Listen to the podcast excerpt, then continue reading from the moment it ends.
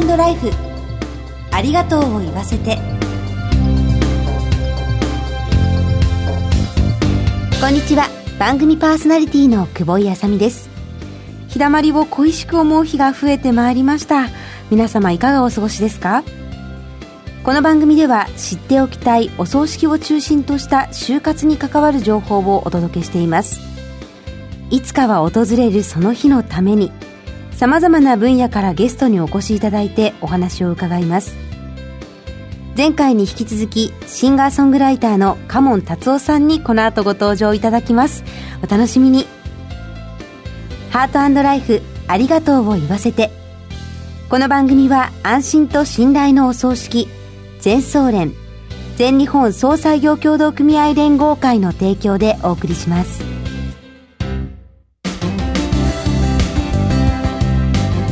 改めまして番組パーソナリティの久保井あさみです。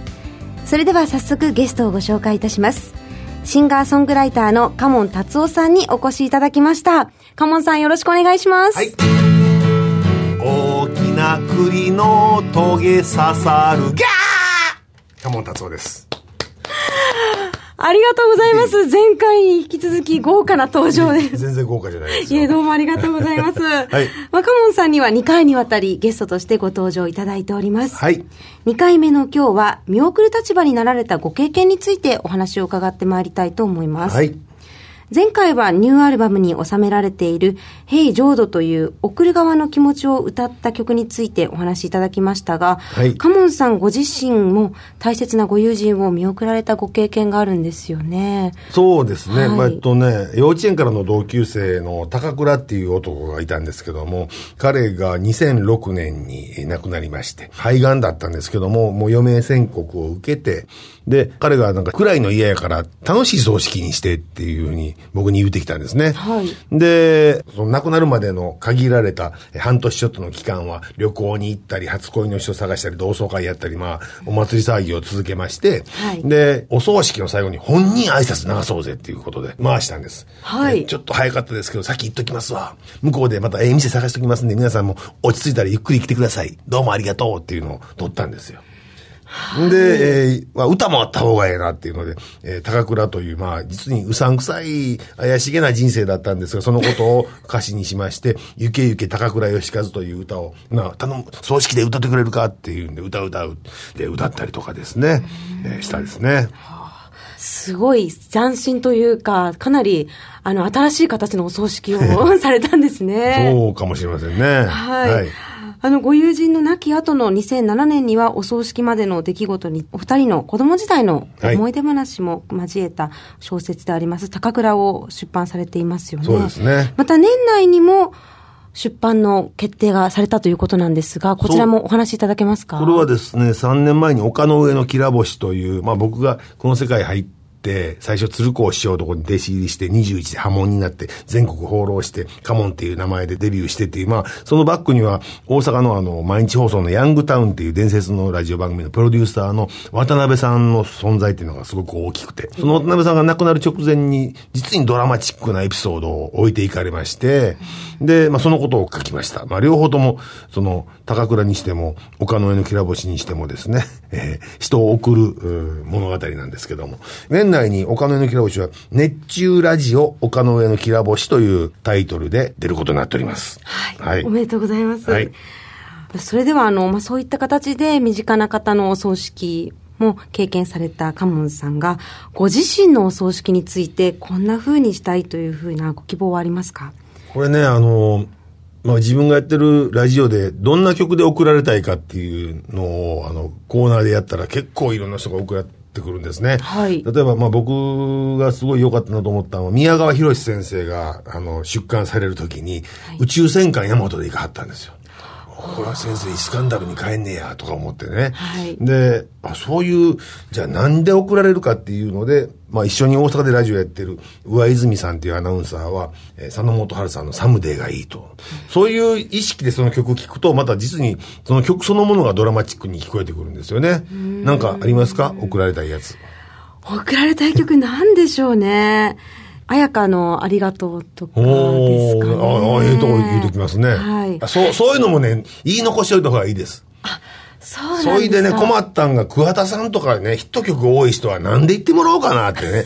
まあ、勝手にシンドバッド、エリーとかチャコとかで、で、まあ、最終的には希望の輪立ちで言ってもらうということに、僕の中で決めたんですけど。はい。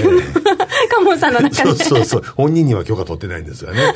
そう考えると僕の場合はまあ、鼻から牛乳とかもちょっとワンフレーズあって、で、前のアルバム、食のワンダーランド、食べることは生きること、その1っていうアルバムの最終トラックに、火を通せば大丈夫っていうトラックがあるんですよ。はい。これ夏場とかね、あの、まあ、お母さんとかが、火を通せば大丈夫。これで行くのもシュールかな。でもこれだけやとちょっとシュールすぎるから、えー、さらに送られる側の気持ちを歌った旅立ちの歌とか、うん、高度成長期の自分たちが育ってきた環境のことを歌った明るい未来とか、まあそういうので行くことに今のところなっております。そうなんですか。はい、もしも、あの、高倉さんのお葬式の時のように、えーはい、ご自身のビデオメッセージをお葬式で流すとしたら、どんなことを伝えたいですか、えー、流すつもりですけどね。もう今は、あの、そういう時代かなという、もう半永久的にそういうのは流れますし、はい、で、お墓ももちろんちゃんと墓石があった野外のやつもあれば、はい、室内であの本人の写真とかがカードで出てきたりするところも多々ありますからね、はい。えー、そういうところで残しておきたいと思います。あ、じゃあお葬式だけではなく、もうずっと残る映像今回のアルバムのあの1曲目、墓参りデーに入る前にお墓の中からの声って、おー来てくれたんかっていうのを撮ったんですけど、はい、あんな墓に来てくれたらそのまま流せるように しといてもいいんじゃないですかね。あれが流れたら嬉しくなりますね。そうそうですね。はい。はい。あの、それでは現在発売中のアルバム、平浄土生きてるうちが花なんだぜは、デビュー35周年と還暦記念として作られた作品なんですよね。はい。35年間歌い続けてこられて、また来年3月は還暦に迎えるにあたって今後の夢や目標などはありますか？あの、まあ、今回のこういうアルバムでも35年やってきて、もうすぐ還暦で、やっとこの世界が歌えるようになったと言いますか、20代、30代ではちょっとやっぱ歌えないと思いますし、僕自身も何人か友達とかお世話になった人送ってきた心情があるから、まあこういう曲ができて、やっとこれが歌える。とこに来たかなと。でもこれが終わりじゃなくて、えー、この先、まあ例えば今回いろいろこのアルバム出したことによっていろんなメディアの取材を受けましてね。はい、で、まあそんな中でお話、あ、有料老人ホームの専門誌とかも取材を受けまして。はい。となると、そこでやっぱりいろんな介護のこととか、そういう大変だと思うんですけども、ちょっと自分が置いていったり、介護されたり、あるいは介護したりする、そういう中にも、そういう人たちがホッとできるようなエピソードがあるんじゃないかというので、そういう歌も作ろうというふうに思ってますし、まあ、最終的には80ぐらいになって、まあもちろん80で現役で歌ってる加山雄三さんとか三輪明宏さんいますけど、はい、別に80の気持ちを歌ってるわけじゃないですからね。僕はそういうの80になったステージで行って、次の曲は、あんたの介護は受けたくないです、聴いてくださいとか。そういう風な感じになれたら、はい、まあいいかなというふうに。だからまだまだこれからいっぱい歌うことがあるんですね。はい。はい、あとあの、今回は、本堂でのライブもされたということなんですけれども。お寺参りツアーでいくつかお寺もやりました。はい、来年、芝の増上寺でもやりますね。そうなんですか。えー、ライブの場もいろいろと広がっていきそうですね。そうですね。はい。それでは、年末年始のライブツアーについて教えてください。はい。えー、デビュー35周年トゥー還暦平常の笑い納めスペシャルと新春スペシャルね。えー、詳しくはホームページをご覧いただきたいと思いますけども、えー、12月28日が NHK 大阪ホール、えー、年明け1月5日が東京マウントレーニア渋谷プレジャープレジャー、年明け、えー、1月12日が名古屋ボトムラインなんですが、えー、これあの、35周年ということで、好きな曲ベスト3というのを今、投票を受け付けております。僕のホームページご覧いただいて、一、人一回だけ3曲あげることができて、で、それをこのライブツアーで発表していくという感じで、投票していただいた方の中から抽選で素敵なプレゼント、ぜひ参加していただきたいと思います。ありがとうございます。はい、ゲストはシンガーソングライターのカモン達夫さんでした。お忙しいところどうもありがとうございました。はい、ありがとうございました。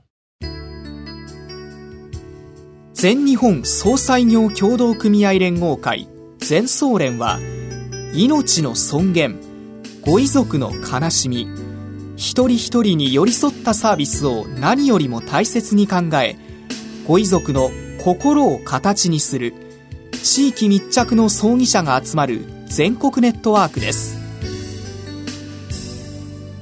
全総連加盟店ではお葬式の専門家である葬儀事前相談員総裁ディレクターが皆様からのご相談をお受けしております。お葬式のご依頼は安心と信頼の全総連加盟店まで。詳しくは全総連ホームページをご覧ください。すべては個人ご遺族のために。全総連。全総連。達夫さんからご自身のお葬式についてどんな風にしたいかなどお話を伺って就活について考えるヒントをいただきました。2回にわたりありがとうございました。ラジコのタイムフリー機能をご利用いただくと放送後1週間番組を聞くことができます。さらにラジコには番組を SNS でシェアする機能もあります。役立つ情報をぜひ共有してください。次回の放送は12月5日水曜。夕方4時55分からです。どうぞお楽しみに。進行は番組パーソナリティの久保井あさみでした。ハートライフありがとうを言わせて。この番組は安心と信頼のお葬式全総連全日本総裁業協同組合連合会の提供でお送りしました。